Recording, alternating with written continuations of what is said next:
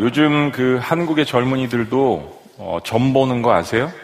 아, 예전에는 뭐 이렇게 막 어수룩하고 아, 분위기가 음산하고 그런 곳에서 점을 보는데 이제는 젊은이들의 취향에 맞게 점 보는 카페가 있습니다. 이게 뭐 이렇게 된 지 벌써 한 10년 된 것 같아요. 점 보는 카페가 있고 차도 마시고 젊은이들끼리 가가지고 뭐 손금도 보고 운수를 보는 그러한 카페 집이 늘고 있습니다. 그러니까 점 보는 게 더 이상 이 나이 드신 분들의 사주팔자 보는 게 아니라 아, 과학 만능 그 물질 시대에 살아가는 젊은이들에게도 크게 어필되고 있습니다. 어, 제가 20년 이상 살았던 미국에서도 케이블 채널 같은데 보면은 상당히 많은 그 채널이 점 봐주는 거, 운수를 쳐주는 거 이런 채널들이 많이 있습니다. 근데 우리가 성경을 통해서 알고 있는 것은 하나님께서 이렇게 아, 점을 치는 행위, 접신 행위 이런 것들을 굉장히 무서운 죄로 말씀하십니다. 싫어하신다는 거죠. 어, 이 사람들이 왜 이런 일을 할까요? 사람들은 어, 미래를 알고 싶은 마음이 있습니다. 어, 그래서 미래를 아는 것을 통해서 자신의 운수를 어, 점을 치고 싶은 것이죠. 특별히 이제 성공하고 싶은 마음이 있는 거예요.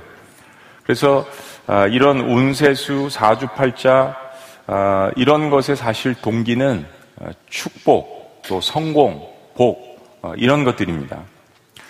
그러니까 어떻게 보면은 별로 잘못된 것이 없는 것처럼 보이지만은 거기에는 내 어떤 노력이나 또 헌신이나 인격과 관계없이 아, 일확천금을 노리는 그 심리가 마음속 깊은 곳에 들어있는 것입니다.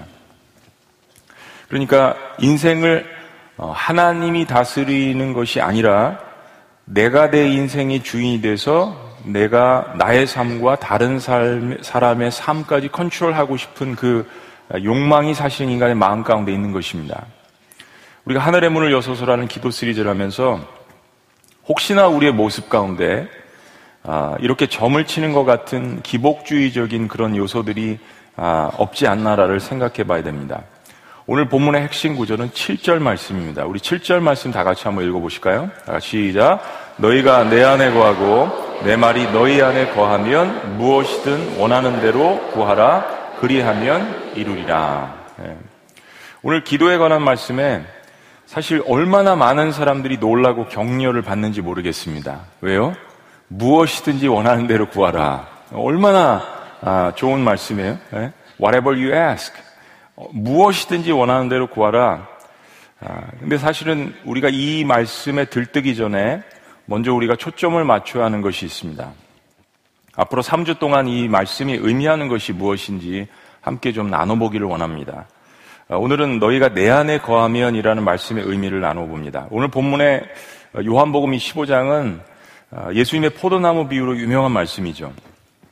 근데 왜 예수님께서 포도나무 비유를 이야기하셨는지 포도나무 특성에 대해서 한번 좀 정리를 해봤습니다. 어느 주석책에 잘 정리가 돼 있는데 아, 포도에 대해서 한번 여러분들에게 좀 이야기하기를 원해요. 포도는 세계에서 가장 광범위하게 재배되는 과일이라고 합니다. 그리고 이집트 무덤에서 고고학적으로 발견된 증거는 포도는 예수님보다 적어도 2500년 전 앞서서 재배가 되었다고 합니다. 오늘날의 포도는 이스라엘 농업과 경제 중심을 차지하고 있습니다. 그리고 포도나무는 이스라엘 국가 상징물 중의 하나입니다. 여러분들 성경을 보시면 포도나무에 대한 이야기가 많이 나와 있습니다. 이 포도나무에 있어서 오늘 15장 말씀의 가지에 대해서 이야기를 하시는데 포도에 이런 특성이 있습니다. 포도나무의 질은 붙어 있는 줄기에 따라서 달라진다. 개개의 가지들은 건강하고 열매 맺는 줄기에 접목되고 있다. 그리고 포도나무는 적응력이 있지만 세심한 돌봄, 물도 주고 비료도 주고 가지치기가 필요하다는 것입니다. 그리고요, 새로 심은 나무는 열매를 맺게 하기에 앞서서 길들이기 위해서 무려 3년에서 5년 동안 가지치기를 한다고 합니다. 그리고 훌륭한 뿌리는 100년 동안 열매를 맺습니다. 양적으로 포도나무는 생산력이 뛰어나서 한 철에 36kg 정도의 많은 포도를 맺습니다. 잘라내지 않는 죽은 가지에서 질병이 퍼지고 생산성이 저하될 수 있습니다. 그래서 가지치기를 하는 거죠. 그리고 잘 가꾸어진 포도나무는 우리가 아는 것처럼 너무 아름답고 그리고 미학적이기까지 합니다. 자, 이 비유를 듣고 있는 제자들이나 주변에 있는 사람들은 당시 유대인들에게 가장 친숙한 식물인 이 포도나무에 관해서 너무나도 잘 알고 있었습니다. 그 배경에서 예수님께서 자신을 가리켜서 나는 포도나무요, 내 아버지는 농부시라라고 비유를 하신 것입니다. 그리고 예수님을 따르는 우리는 그 포도나무에 뭐라고요? 가지라고 이야기하셨습니다. 그러니까 사람들 귀에 쏙쏙 들어오는 이야기를 하신 거죠. 예수님께서 이 비유에서 두 가지 중요한 이야기를 하십니다.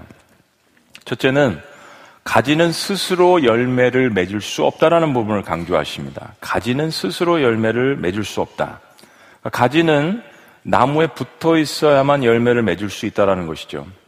2절 말씀을 보면 무릇 내게 붙어 있어 열매를 맺지 아니하면 또 4절을 보면 가지가 포도나무에 붙어 있지 아니하면 스스로 열매를 맺을 수 없음 같이 또 5절 말씀 5절 다 같이 한번 읽어 보시죠. 5절 시작 나는 포도나무 너희는 가지라 그가 내 안에 내가 그 안에 거하면 열매를 많이 맺나니 나를 떠나서는 너희가 아무것도 할 수 없습니다. 그렇습니다. 나를 떠나서는 너희가 아무것도 할 수 없다.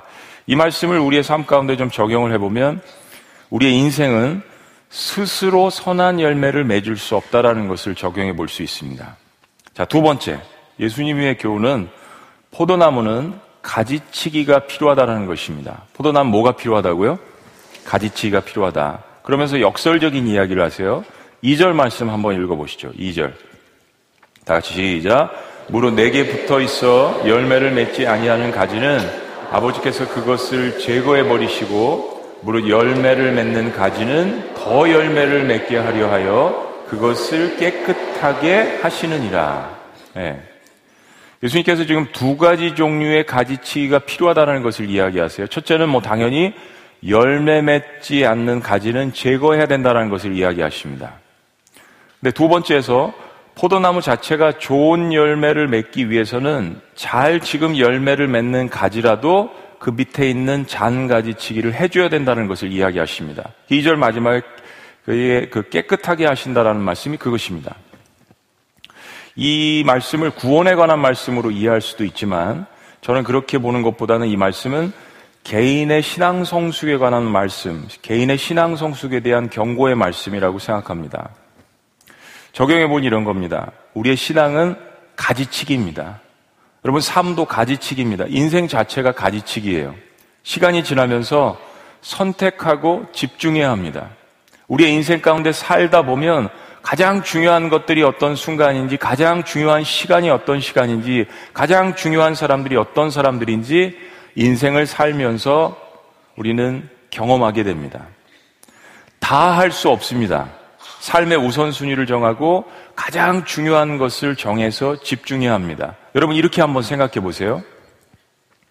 하나님의 말씀에 의해서 영원하다고 생각하는 것들이 어떤 것인지, 그리고 영원하다고 여러분들이 생각하는 것들을 하나님 말씀에 의해서 집중해 보십시오.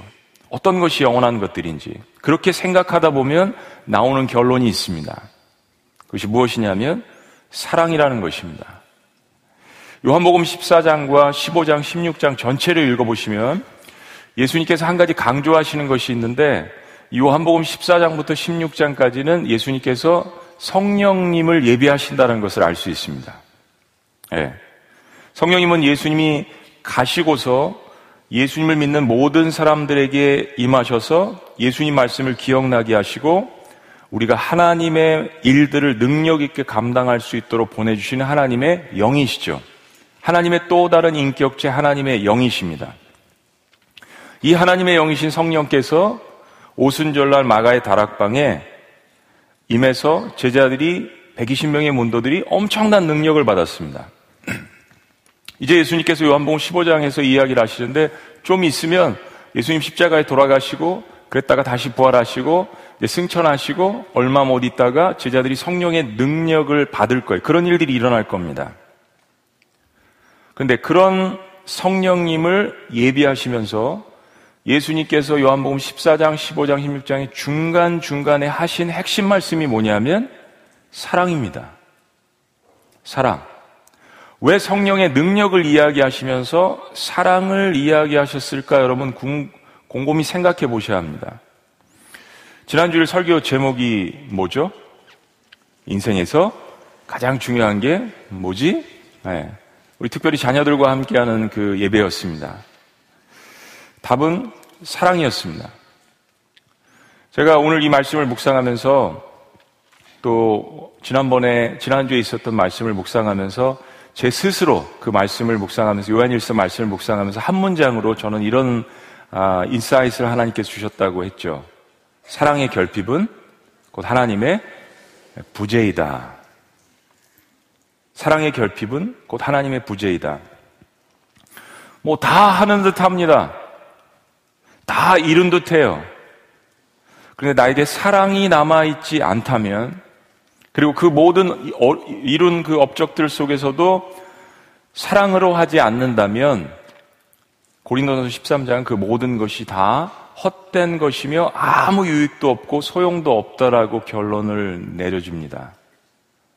세상에 성공한 사람들 많은데 때로 보면 너무 외롭고 많은 것을 이뤘는데 주변에 친구가 없다. 성경이 우리를 향해서 평가하는 분명한 기준이 있습니다. 그런데 가지는 스스로 열매를 맺을 수 없다라는 이 예수님의 말씀은 우리 인간은 스스로가 하나님이 말씀하시는 그런 사랑을 할 수 있는 존재가 아니라는 것을 일깨워 주는 것입니다. 이게 하나님께서 우리에게 사랑을 못하게 하시고 우리를 막 디스크로이지 하게 하시고 실망시키려는 것이 아니라 하나님께서 무엇인가 우리에게 주기 위해서 하나님께서 스스로 우리에게 무엇인가 깨닫게 하시고 포기하게 만드시는 것이 있어요. 우리가 스스로 사랑할 수 있는 존재가 아니라는 것을 이야기하십니다.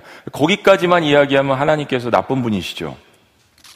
근데 하나님께서 우리의 삶의 현실을 깨닫게 하시면서 무엇인가 하나님께서 우리에게 이야기하시려는 것이 있어요. 가지는 스스로 열매를 맺을 수 없다라는 예수님의 말씀은 우리 인간 스스로가 하나님의 그런 사랑을 할 수 있는 존재가 아니라는 것.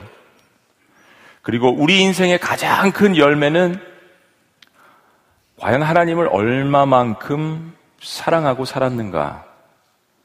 과연 사람들을 얼마만큼 사랑하고 살았는가로 판명 날 것인데, 우리 예수님 안에 거하지 않는다면, 우린 그것을 스스로 할 수 없다라는 것입니다. 자, 우리에게 있어서 가장 중요한 질문은 이것입니다. 너희가 내 안에 거하면, 오늘부터 이 말씀을 3주 동안 볼 것인데, 우리에게 있어서 가장 중요한 질문은, 하나님을 사랑하는가 하는 것입니다. 너희가 내 안에 거하고 하나님을 사랑하는가. 너희가 내 안에 거하고 내 말이 너 안에 거라는 말은 하나님과 나 사이에 이 말장난 같은데 이 말씀을 깊이 들여다보면 15장 말씀을 전체를 들여다보면 하나님과 나 사이 합일입니다. 합일. 그러니까 하나됨을 이야기하는 거예요. 이것은 하나님과 나 사이의 인격적인 사랑의 관계를 이야기하는 겁니다. 그 관계를 하나님이 농부시고 예수님을 포도나무로 비유하시고 우리는 그의 가지로 이 관계는 서로가 뗄래야 뗄 수 없는 관계를 이야기하시는 겁니다. 그러니까 하나님은 우리 인간의 삶에 예수님이라는 포도나무를 심으셨어요. 성경에서 포도나무는 풍요를 이야기하고 이스라엘 국가의 상징이고 무엇인가 하나님께서 굉장히 사랑하시는 대상이고 열매를 많이 맺는 그런 대상입니다. 우리의 삶 가운데 하나님께서는 예수님이라는 포도나무를 심으셨어요. 그리고 그 포도나무에 가지인 우리는 그 나무에 붙어 있기만 하면 된다라고 이야기하십니다. 오늘 본문 구절 말씀이 너희가 내 안에 거하라는 말씀이 사랑이라는 것을 분명하게 이야기하십니다. 자, 구절다 같이 읽어보시죠. 시작.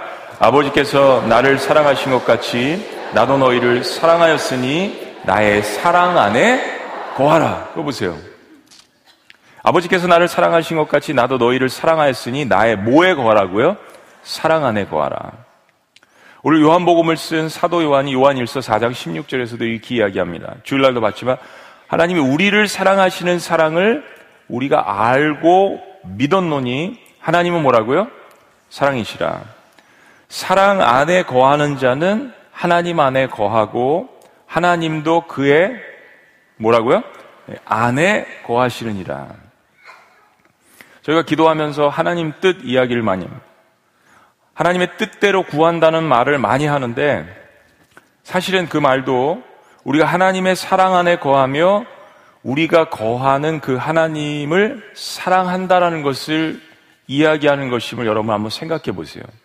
하나님의 뜻, 뜻대로 구해야지. 여러분 깊이 생각해 보시면 어, 하나님을 인격적으로 사랑할 때만 하나님의 뜻을 알 수 있습니다. 부부 관계도 마찬가지 아닙니까? 사람들과의 관계도 마찬가지입니다. 그 사람을 사랑하다 보면 그 사람의 진위와 그 사람의 뜻을 알 수 있습니다. 의도를 알 수 있습니다. 보이지 않는 일도 사랑하면 보이게 돼 있습니다. 사랑하면 거기에 미치게 되고 사랑하면 거기에 통달하게 되잖아요. 아, 연애 보신 분들은 다 아시잖아요. 통달하게 됩니다. 예, 야구를 사랑하는 남자들은 보면 하여튼 그 야구 선수의 모든 것까지 다 외우고 있더라고요. 사명은 사랑을 회복할 때만 완수할 수 있게 됩니다. 너희가 내 안에 거하면 기도의 첫 번째 핵심은 바로 사랑입니다. 요한일서 5장 14절에 우리가 한국 사람들이 좋아하는 말씀이 있죠. 그를 향하여 우리의 가진 바 담대한 것이 이것이니 그의 뜻대로 무엇을 구하면 뭐라고요? 들으심이라. 구하라. 내가 듣겠다. 구하라. 이루어 주겠다. 이런 말씀들이 굉장히 많이 나오는데 요한일서의 말씀은 그의 뜻대로. 여러분 생각해 보세요. 우리가 그 거룩하시고 전능하신 하나님 앞에 담대하게 기도할 수 있는 이유가 뭡니까? 그것은 바로 하나님의 사랑 안에 거하기 때문이 아닙니까? 그렇게 거룩하고 무소부재하시고 능력이 많으시고 인간이 감히 가까이 갈 수 없는 그 하나님 앞에 우리가 무엇을 구하고 응답을 받을 수 있겠어요? 사랑 안에 거하는 것. 하나님을 사랑하지 않으면 하나님의 뜻을 알 수 없는 것이죠. 때문에 기도에 있어서 가장 중요한 요소는 하나님을 사랑하는 것입니다. 너희가 내 안에 거라는 말은 하나님께서 우리를 하나님의 사랑으로 초청하시는 것이에요. 내 안에 거하라. 그러면 나는 과연 하나님을 얼마만큼 사랑하는가? 라는 것을 생각해 보아야 합니다. 기도의 제목 이전에, 기도의 응답 이전에, 과연 나는 하나님을 얼마만큼 사랑하는가를 절실히 한번 생각해 보세요. 내가 기도를 응답해 주시는 하나님 앞에 간절히 기도하는 만큼 나는 과연 하나님을 사랑하고 있는가? 여러분, 혹시 간절히 부르짖으시며 기도하다가 하나님의 그런 음성을 들으신 적은 없습니까? 야, 야, 내가 당장이라도 그 기도 들어줄 수 있다. 내가 지금 당장이라도 하늘에서 불을 내려줄 수 있고, 내가 당장이라도 하늘에서 물을 내려줄 수 있고, 내가 당장이라도 1억 천금을 너에게 안겨줄 수 있다. 그 질병 고쳐줄 수 있어. 당장이라도 네가 기도하는 모든 것들 다 들어줄 수 있어. 그 한마디 하나님의 음성. 그런데 너, 나 사랑하니? 네. 내가 다 들어줄 수 있는데, 다 들어줄 수 있는데, 다 해줄 수 있는데, 너나 사랑해? 여러분 데이트할 때나 부부관계에서 가끔 그런 얘기 못 들어보셨어요? 당신 나 사랑해? 내가 이거 해줄 수 있는데, 어, 우리가 이제 중보기도 15일, 16날도 있고 나중에 우리 중보기도자들 헌신할 겁니다. 하늘의 문을 여서서 시리즈가 끝나면서 그런데 중보기도 세미나 강사들께서 말씀을 가르치고 또 여러분들도 배우고 가르치고 할 때 제대로 된 중보기도 강사라면 처음에 기도하는 법을 가르치지 않을 것이에요. 베테랑 중보기도 인도자들은 가장 먼저 기도자들에게 하나님을 사랑하느냐를 물을 것입니다. 영혼도 사랑해야 전도할 수 있고 구원할 수 있는 것처럼 깊은 기도는 하나님을 사랑해야 할 수 있는 것입니다. 하나님께서 이렇게 놀라운 하늘과 땅을 잇는 이 통로를 그 아들을 통해서 주셨는데 사실은 우리의 존재는 하나님 앞에 기도를 할 수 있는 존재가 아닙니다. 그럼에도 불구하고 우리가 기도를 할 수 있다면 하나님께서 무엇인가 우리에게 통로를 주셨는데 그의 아들 예수님께서 물론 십자가에 돌아가셔서 그것 때문에 우리가 기도할 수 있는 거죠. 그러나 요한복음 15장에서 14장에서 16장에서 성령님을 예비하면서 능력을 받기 이전에 우리에게 계속 이야기하시는 것은 너나 사랑하느냐라는 이야기입니다. 제자들이 이제 앞으로 받게 될 그 놀라운 성령의 능력을 받을 수 있는 그 그릇, 그 준비는 사랑의 인격체가 되어가는 것임을 이야기하는 것입니다. A.W. 토조라는 그 목사님께서 하나님을 추구함이란 책에서 이렇게 이야기했습니다. 하나님은 인격이십니다. 여느 다른 인격과 마찬가지로 하나님은 놀라운 깊은 성품에서 생각하시고 의도하시고 즐기시고 느끼시며 사랑하시고 바라시며 때로 고통당하십니다. 우리가 하나님을 알게 하시려고 인격이라는 친숙한 형태로 머무십니다. 하나님은 우리의 지, 정, 의라는 길을 통해서 우리와 대화하십니다. 하나님과 인간의 영혼 사이에 지속적으로 부끄러울 것이 없는 사랑과 생각의 교환이 바로 신약 종교의 고동치는 심장인 것입니다. 그래서 하나님과 우리 영혼 사이의 교제는 우리가 자각할 수 있는 것이고 개인적인 것입니다. 우리는 우리의 죄를 죄해한다면 크신 하나님의 작은 형상입니다. 그의 형상대로 만들어졌기 때문에 우리 안에는 그를 알 수 있는 능력이 있습니다. 자, 마지막 들어보세요. 그 능력은 예수님을 믿고 우리의 죄가 사함을 받으며 다시 소생하고 그리고 하나님을 사랑하고 하나님을 인생에 있어서 가장 소중한 것으로 추구하는 데 있습니다. 기도할 때 어느 정도 기도의 양도 중요합니다. 시간을 정하는 것도 중요합니다. 그러나 기도는 그 양보다 그 질이 훨씬 더 중요합니다. 그것은 기도의 방향과 목적입니다. 기도를 가르치실 때 양이 만약에 최고라면 하나님은 우리가 알아듣기 쉽게 하루에 몇 시간 기도하라고 이야기해 주셨을 거예요. 바리새인들은 하루에 세 번 정해놓고 기도를 하고 일주일에 한 번 이상씩 여러 번 금식을 했습니다. 근데 예수님께서는 그 바리새인들의 기도의 생활을 심하게 질타하셨습니다. 이유는 그들의 기도의 방향과 목적과 동기가 자신의 유익만을 위한 기도이고 보이기 위한 기도이고 기복적인 기도이고 그 안에 하나님을 사랑하고 추구하는 인격적인 생명이 없었기 때문입니다. 왜 기도 응답이 되지 않습니까? 왜 하나님과의 소통이 되지 않습니까? 하나님께서 우리에게 단순하게 질문하십니다. 내가 다 응답해 줄 수 있는데 너 나 사랑하니? 네. 바로 하나님은 어, 그것을 우리에게 물어보시는 거예요. 오늘 어, 본문에 예수님께서 내 안에 거하라 나의 사랑하라 거하라 1절부터 13절까지 말씀이 무려 13번이나 반복됩니다.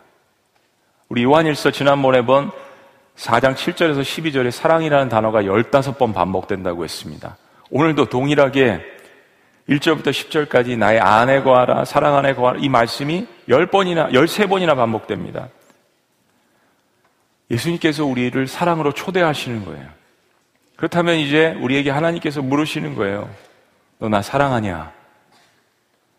우리의 기도 속에서 하나님을 사랑하는 마음이 없다면 그 기도가 사주팔자를 보면서 점쟁이 찾아가서 점을 치며 자신의 운수를 비는 사람들과 무엇이 다를까요?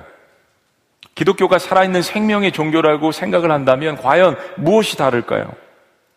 세상에 있는 사람들도 기독교 없이도 얼마나 성실하게 열심히 물질과 복비를 바쳐가면서 열심히 간구하는지 몰라요. 더 열심히 할 수도 있습니다. 그러나 그 열심의 방향이 잘못됐다면, 열심의 동기가 잘못됐다면, 열심의 목적이 대상이 잘못됐다면, 하나님을 우리는 단순히 점쟁이로 생각하고 거기서 나의 운수를 빌어주기를 원하는 것과 동일한 죄를 범하는 것입니다. 오스왈드 챔버스라는 목사님께서 기도라는 책에서 이렇게 쓰셨습니다. 하나님께서는 우리가 하나님보다 하나님이 주시는 복에 더 많은 관심을 가질 때 우리를 멀리 하신다.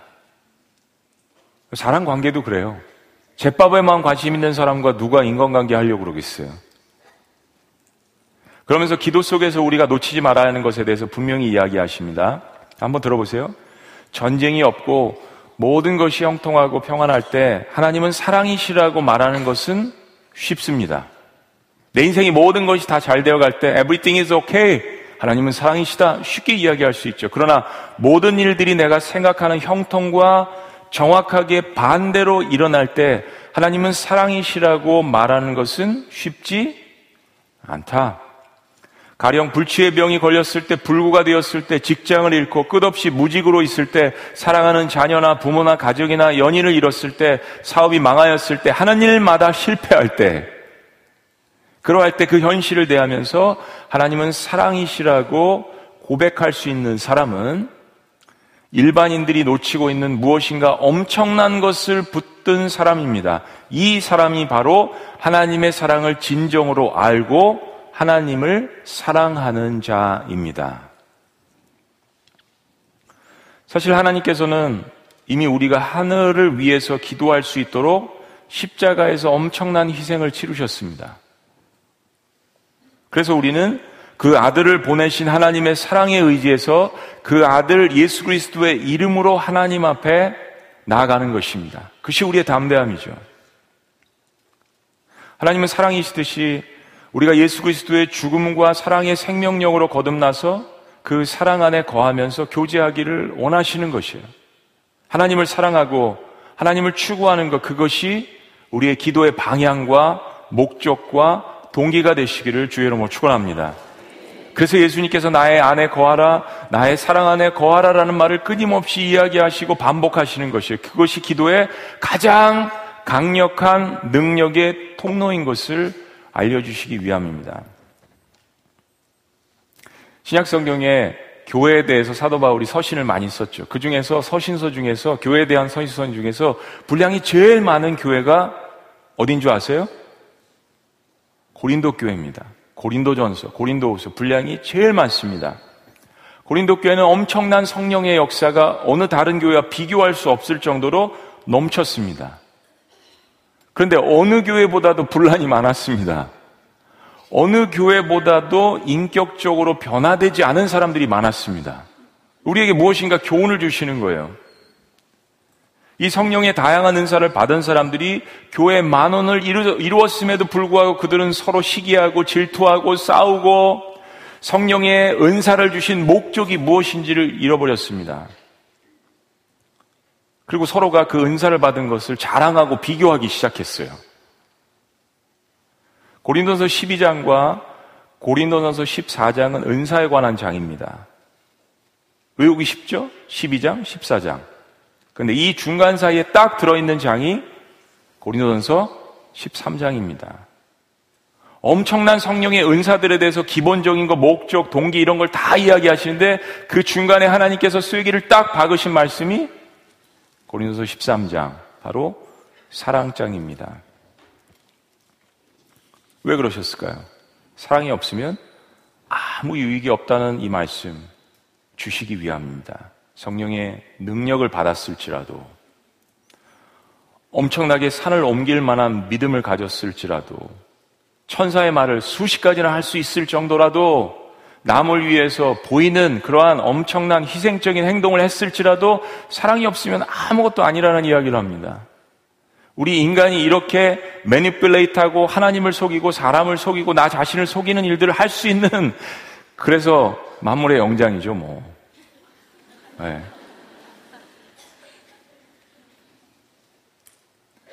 하나님을 사랑하는 마음이 없이 기도한다면 우리의 기도도 아무것도 아니라는 것. 우리의 기도에도 마찬가지로 정확하게 적용될 수 있는 것입니다. 그렇습니다. 하나님을 사랑하지 않고도 하루에 10시간 이상씩 기도할 수 있습니다. 누가 그렇게 해요? 무슬림들이 하잖아요. 바리새인들은 하루에 세 번 했다고 하지만 무슬림들은 다섯 번씩 합니다. 이거 왜 이러세요? 하나님 없이도 다 할 수 있다니까요. 사랑 없이도 다 할 수 있다니까요. 그런데 사랑이 없으면 아무것도 아니라는 이 말씀은 정말 진실이에요. 그럼 반대로 이야기하면 우리가 좀 부족해도 어떤 결과의 열매들이 비록 더딜지라도 없을지라도 하나님을 사랑하고 추구하고 그 안에 있다면 내 말이 너희 안에 거한다면 무엇이든지 원하는 대로 구하라 그리하면 이루리라 내가 시행하리라 이 말씀으로 위로받으시기를 주의 이름으로 축원합니다. 하나님을 뜨겁게 사랑하는 교회, 하나님을 뜨겁게 사랑하는 성도, 기도 속에 내가 비록 부족하지만 허물과 죄가 있지만 그러나 나를 구원하신 그 예수 그리스도의 이름으로 나갈 수 있는 그 담대함, 하나님의 사랑을 깨달았기 때문에 나는 도저히 지성소에 들어갈 수 없는 존재이지만 그러나 그 하나님의 사랑 때문에 요한일서 4장 13절은 이렇게 이야기합니다. 그의 성령을 우리에게 주심으로 우리가 그 안에 거하고 그가 우리 안에 거하시는 줄을 아느니라. 그리고 오늘 말씀을 연결해서 말씀드리면 이렇게 이야기해 드릴 거예요. 그때라도 사랑을 잊지 마세요. 그때라도 성령의 역사가 활발하게 일어날 때라도 사랑을 잊지 마세요. 너희가 내 안에 거하고 이 말은 결국 하나님의 사랑 안에 거하라는 이야기입니다. 그러려면 먼저 내가 하나님의 자녀라는 확신이 있어야죠. 거기서부터 출발하셔야 됩니다. 그리고 예수님께서 하나님의 아들이라는 확신이 있어야죠. 그리고 하나님께서 나를 사랑하신다는 확신이 있어야죠. 그리고 나는 과연 하나님께서 나에게 그만큼 베푸시고 사랑해 주신 만큼 나는 하나님을 사랑하는가? 라고 깊이 또 매일 물어보셔야죠. 지난 일주일 동안 어, 세 분의 사마리아 여인을 만났습니다. 아무것도 계획한 것 없고 전혀 뜻밖의 장소에서 만났는데요. 한 분은 박물관에서, 한 분은 집무실에서, 한 분은 길거리에서. 동일하게 똑같은 하나님께서 음성을 주셨습니다. 한 분은 얼마나 멋지게 차려입으시고 또 얼마나 또 아름다우시고 60이 넘으셨는데도 불구하고 와, 이렇게 딱 봐도 어, 정말 어, 무엇인가 인생 가운데서 잘 사셨구나 이런 느낌이 드는 분이었습니다. 막 대화를 하다가 서로가 그리스도인인 것을 이렇게 확인했습니다. 그리고 이제 선교지에 가실 마음도 있으시고 남편과 함께 여러 가지 그런 좋은 이야기들을 하셨습니다. 근데 무엇인가 하나님께서 계속 대화를 하라는 그런 말씀을 주셔서 막 대화를 하다가 어, 권산 이분이 권사님이신 것을 발견했습니다. 저는 이제 목사인 것이 발각됐습니다. 그래서 어, 대형교회 목사님 싫어하고 뭐 이런 이야기들 막 하셔서 아유 잘못 걸렸나 보다 잘못 왔나 보다 막 그러고 막 가려고 그랬는데 하나님께서 계속 대화를 하라고 하셨어요. 긴 얘기 짧게 하면 마지막에 이런 질문을 던졌습니다. 권사님 다 좋습니다. 에 예, 너무 좋아요. 근데 권사님 하나님 사랑하시나요? 하나님 사랑하세요? 그랬는데 목사님 오늘 잘 만난 것 같아요. 제가 이 문제 때문에 1년 동안 고민했습니다. 제가 1년 동안 기도 제목이 하나님, 제가 하나님 사랑할 수 있도록 해주세요. 하나님 사랑할 수 있도록, 하나님 사랑해요 라는 그 고백할 수 있도록 도와주세요. 그래서 제가 뭐라 그랬게요? 남편을 너무 사랑하시더라고요. 남편이 굉장히 멋있는 분이라고 하시더라고요. 근데 데이트할 때 상대방에게 예? 어, 누구 뭐 영자 씨 어, 죄송해요 여러분 가운데 영자 씨 계시면 안 되니까 예. 영자 씨 내가 당신을 사랑할 수 있도록 그 고백할 수 있도록 나를 좀 도와주세요라고 하는 멍청이가 있나요? 배고프면 밥 먹고 사랑하면 사랑한다고 고백하면 되잖아요. 아니면 사랑 안 하는 거죠. 그렇죠. 어, 근데 굉장히 큰 깨달음을 깨달으셨는지 목사님들 세 분과 같이 있었는데 권사님께서 세 번씩이나 저녁 식사를 대접하자 하고 싶다고 이야기하셨습니다. 다음 일정 때문에 아, 극고 제가 사양을 했지만 하나님께서 그 권사님을 너무 사랑하시는 것을 깨닫고 또 거기서 사람들도 많고 왔다 갔다 하는데 안수기도까지 해드렸어요. 이 방송을 보고 계실지도 몰라요. 하나님께서 내가 너를 사랑한다라는 그 음성을 권사님께 주시기 위해서 만나게 하셨던 것 같습니다.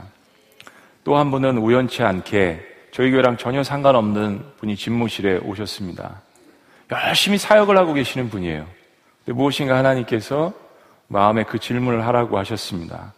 동일한 질문이었어요. 다 좋고 다 좋은데요. 라고 이야기하면서 똑같이 질문입니다. 그런데요, 전도사님, 하나님을 사랑하세요? 했는데, 그냥 아무 밑도 끝도 없이 한 5분, 10분 계속 눈물을 주르르 흘리시는 거예요. 하나님을 사랑하세요? 네. 여러분 이 질문이 이렇게 본질적이고 대단한 것인지 저도 새삼 깨닫습니다. 어제는 또 무슨 일 때문에 대사관을 갔는데 대사관 앞에서 일이 잘못돼가지고 너무너무 힘들어 하시는 할머님을 만났습니다. 연세가 86세가 넘으신 것 같아요. 그런데 미국 들어가는 비자가 거절되셔가지고 그래서 또 저희가 명색이 목회자고 사람들을 도와야 되는 사람인데 그래서 목사님들과 같이 막 그 권사님을 아, 이분도 나중에 발각이 됐습니다. 권사님이세요. 그래가지고 막 같이 돕고 막 전화도 하고 막 여기저기 전화도 하고 동일한 음성을 또 하나님께서 주셨습니다.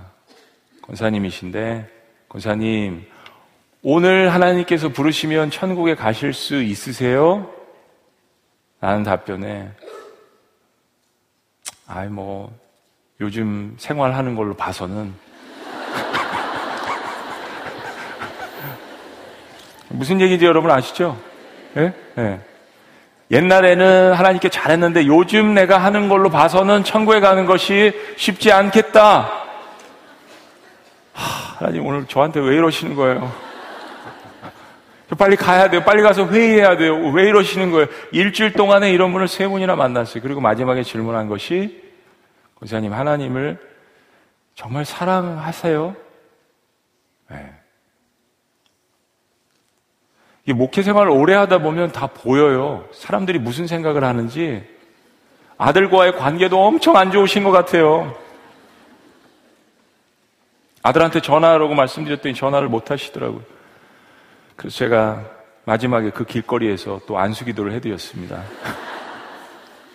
저는 뭐 물불 안 가리니까요. 여러분, 얼마나 많은 사람들이 교회 안이나 밖에서 하나님과의 관계 를 사랑의 관계로 이해하지 못한 채 힘들어하는지 모르겠습니다. 목사님이면 뭐예요? 전도사님이면 뭐예요? 권사님이면 뭐합니까? 하나님을 사랑하느냐라는 이 질문에 저 역시 만약에 yes라고 주님 그러합니다. 제가 주님 사랑합니다. 이렇게 부족하고 주님을 배신하고 배반하고 불순종하고 허접하지만 그러나 하나님을 사랑하는 마음은 맞네요. 주님이 아시잖아요. 그리고 깨닫게 하시는 거예요. 아, 이게 내 공로나 내 업적이나 내가 어떤 행한 것에 의해서 하나님께서 사랑을 받아주시는 것이 아니구나. 신앙의 근본이죠. 기도의 본질입니다. 여러분, 우리가 잘나서 10시간 기도하고 40일 금식하니까 하나님께서 기도를 응답해 주신다라고 생각하는 것 자체가 하나님을 인격이라고 생각하지 못하는 것입니다. 하나님 그런 분이 아니십니다. 우리를 약 올리시기 위해서 하나님께서 그러시는 분이 아니십니다. 사랑하는 여러분. 내 안에는 하나님을 사랑할 수 있는 능력이 없어요. 그래서 하나님께서 사랑하는 아들을 십자가에 못 박으셔서 그 거룩한 피를 내시고 그 피를 우리의 심령의 문설주에 발라주시고 그리고 그 예수님의 그 모든 가르침과 사건을 기억나게 하시는 성령님을 우리에게 보내주셔서 그 모든 것을 하나님께서 이루게 하시는 그 하나님의 역사를 우리에게 깨닫게 하시는 것입니다. 내가 아니라 아버지가 농부이시기 때문에, 내가 아니라 예수님께서 포도나무이시기 때문에, 내가 아니라 그 모든 역사를 하게 하시는 분이 성령님이시기 때문에, 나는 그저 부족하지만 하나님 사랑합니다. 라는 고백으로 여러분의 기도를 시작하셨으면 좋겠습니다. 기도하시겠습니다.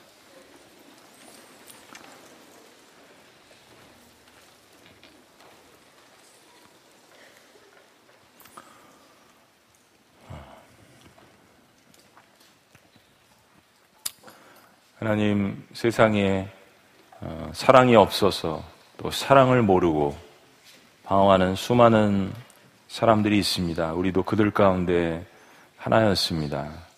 혹은 교회 안에서 여러 가지 직분을 가지고 봉사하고 섬겼지만 그 첫사랑의 감격을 혹 잃어버리고 어, 주님 앞에 나아가고 있는지 저희들 자신을 뒤돌아봅니다. 너희가 내 안에 거하고 내 말이 너희 안에 거하면 무엇이든지 원하는 대로 구하라. 그리하면 이루리라. 라고 하신 예수님의 놀라운 기적과 같은 이 말씀을 사랑의 관계 속에서 이해할 수 있도록 주님 저희들을 붙들어 주시옵소서.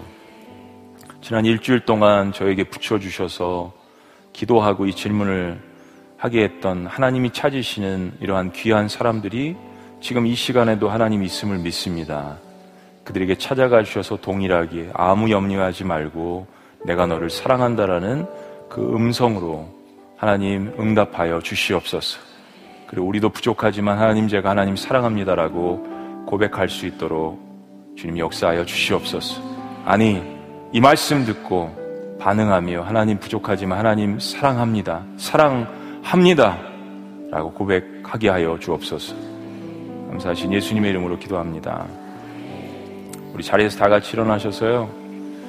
어, 주 안에 있는 나에게 딴 근심 없으랴. 우리 1절, 2절, 4절 함께하고 좀 기도하고 또 찬양 한번 더 하셨으면 좋겠어요. 이 찬양 가사 속에 들어있는 것들을 하나하나씩 묵상하시면서 주 안에 있는 나에게 뭐가 없다고요? 딴 근심 없으랴. 2절은 그 두려움이 변하여 내 기도 되었고 전날의 한숨 변하여 내 노래 되었네. 주님을 찬송하면서 할렐루야, 할렐루야. 주님 안에 능력이 있습니다. 우리 함께 찬양 하시겠습니다. 주 안에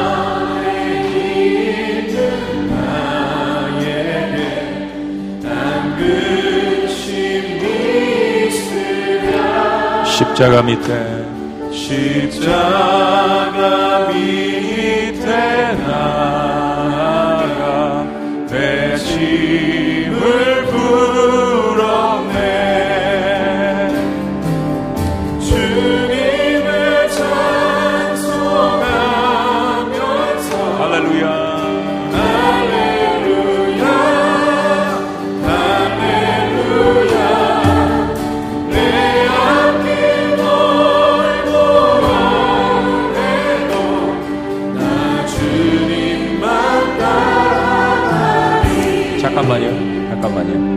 그냥 정키로 키보드만 한번 잡아주세요. 우리 같이 옛날에 찬송했던 것처럼 그 우리 옛날에 우리 부모님들이 찬양했던 것처럼 그냥 한번 찬양해 보겠습니다. 그냥 반주만 천천히 해주세요. 주 안에 있는 나에게 딴 근심 있으랴. 주 안에 있는 나에게 딴 근심 있으랴. 십자가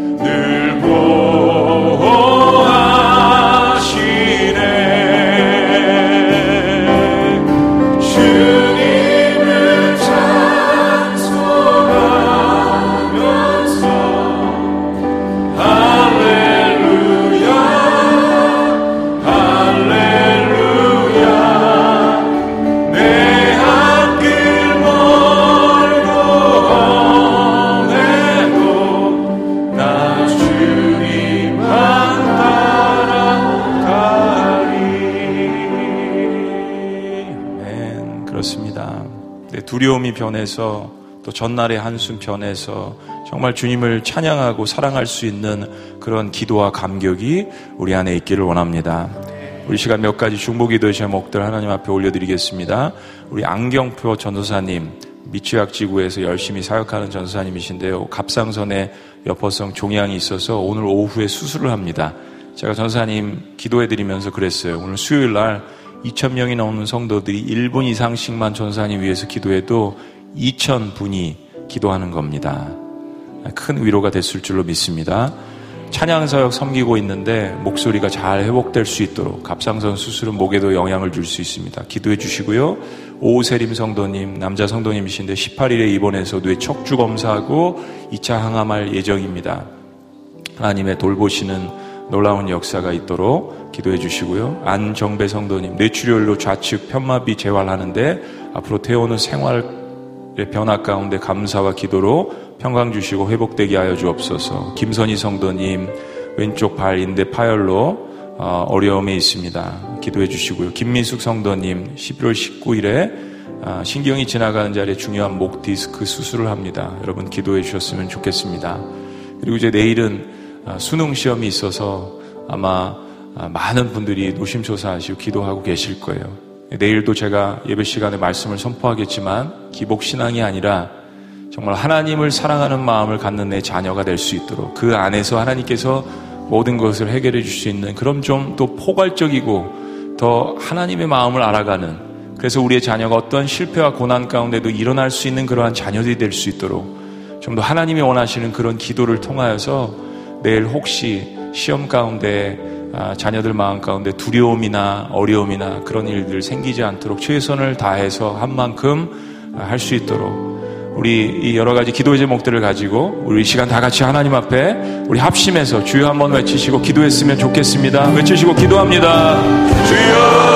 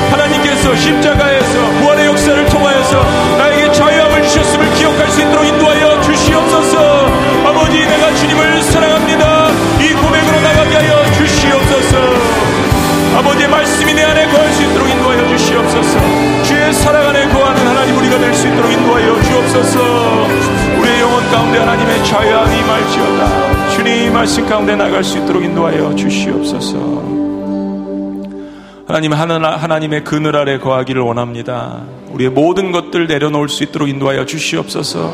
하나님의 사랑 안에서 잠잠히 주님만 묵상할 수 있도록 인도하여 주시옵소서.